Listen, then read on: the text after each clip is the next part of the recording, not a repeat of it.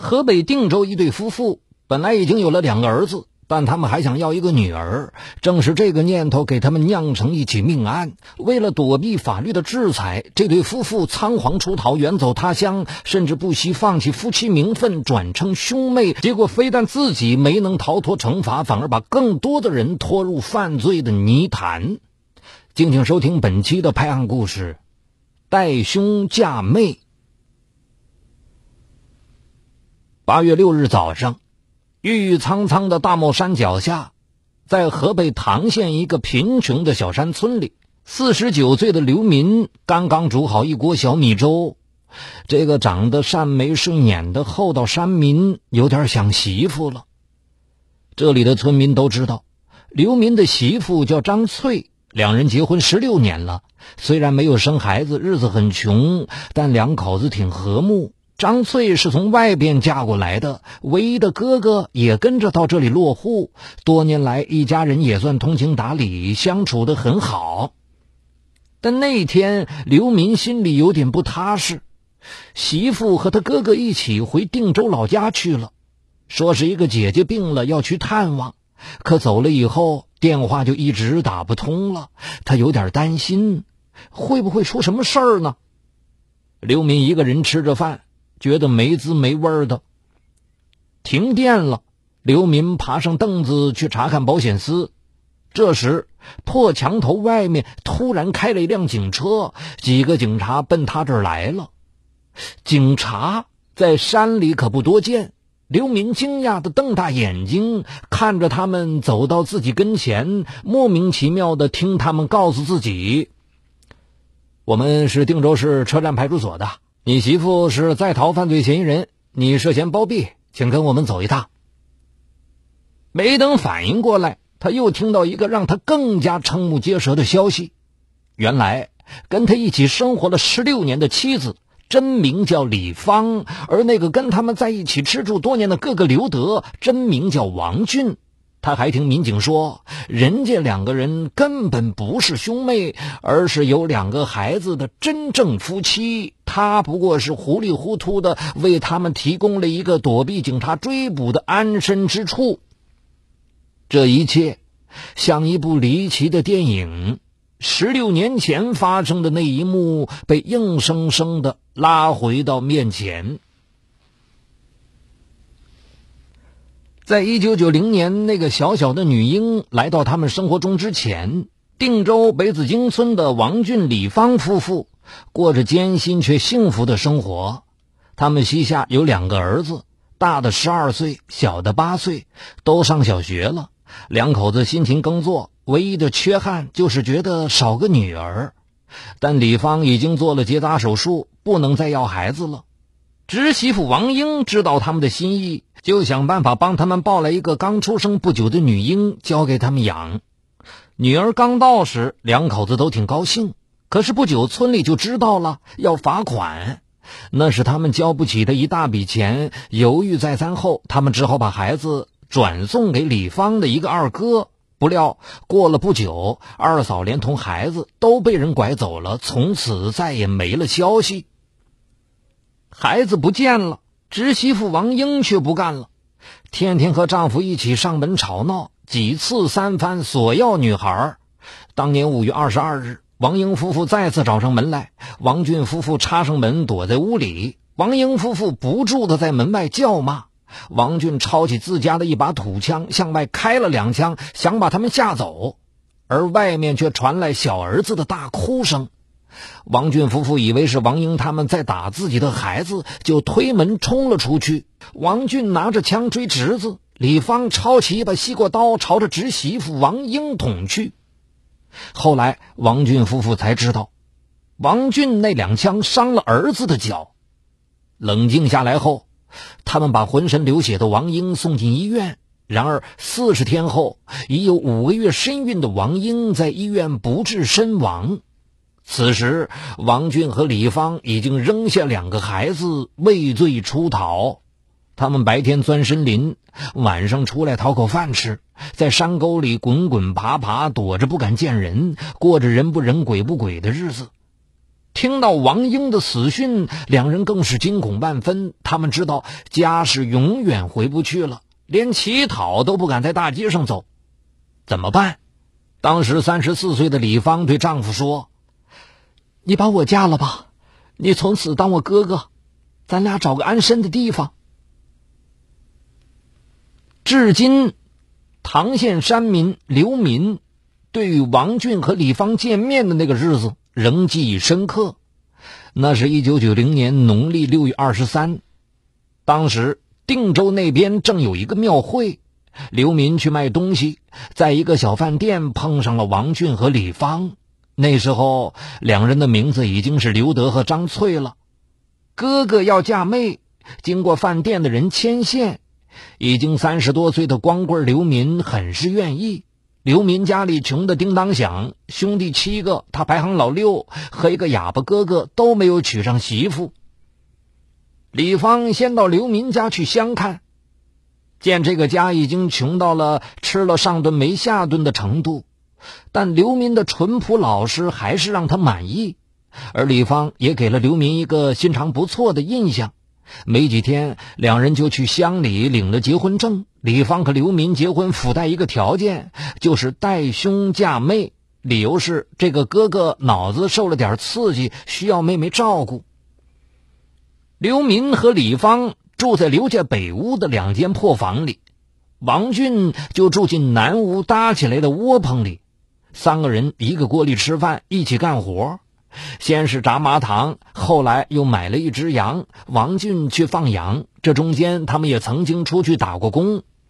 婚后，李芳向刘民这样讲述自己的经历：我前头有个丈夫病死了，公公婆婆待我好，非要我嫁给腿脚不好的小叔子，我不愿意。有一天晚上，他们就安排小叔子到我房里要动墙，我反抗的时候给了他两刀，也不知道扎的好歹，就跑了出来。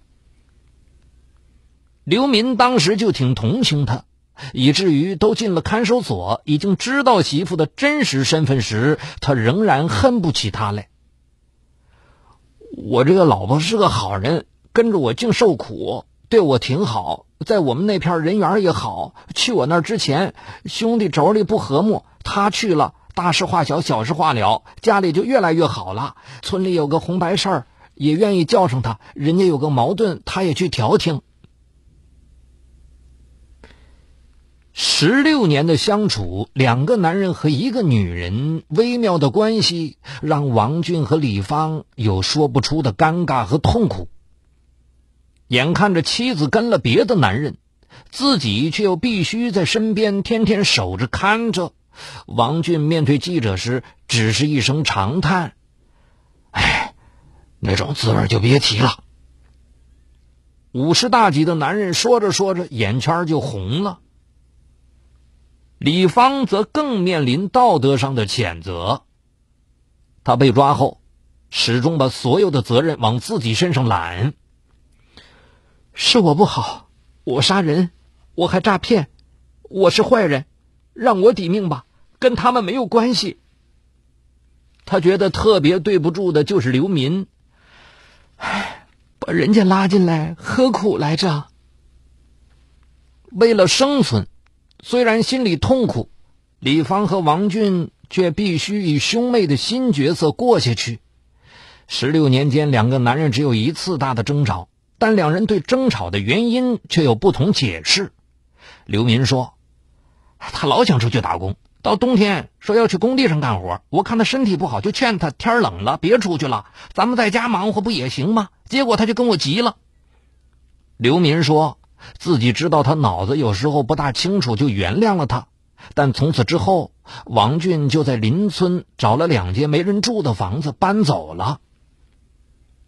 王俊对这次争执的叙述是：“我给他放羊，有一次无意中打死一只羊，他就不干了，跟我吵架。不管怎样，统一的说法是，在这次争吵之后。”王俊搬出了他们共同居住的小院，自己生活了。在邻村，他靠着原先对医药的一点了解，给村民们看看病、拿点药，以此为生。从那时起，两家就以亲戚关系走动，谁手上短了，对方都会毫不犹豫的伸出援手。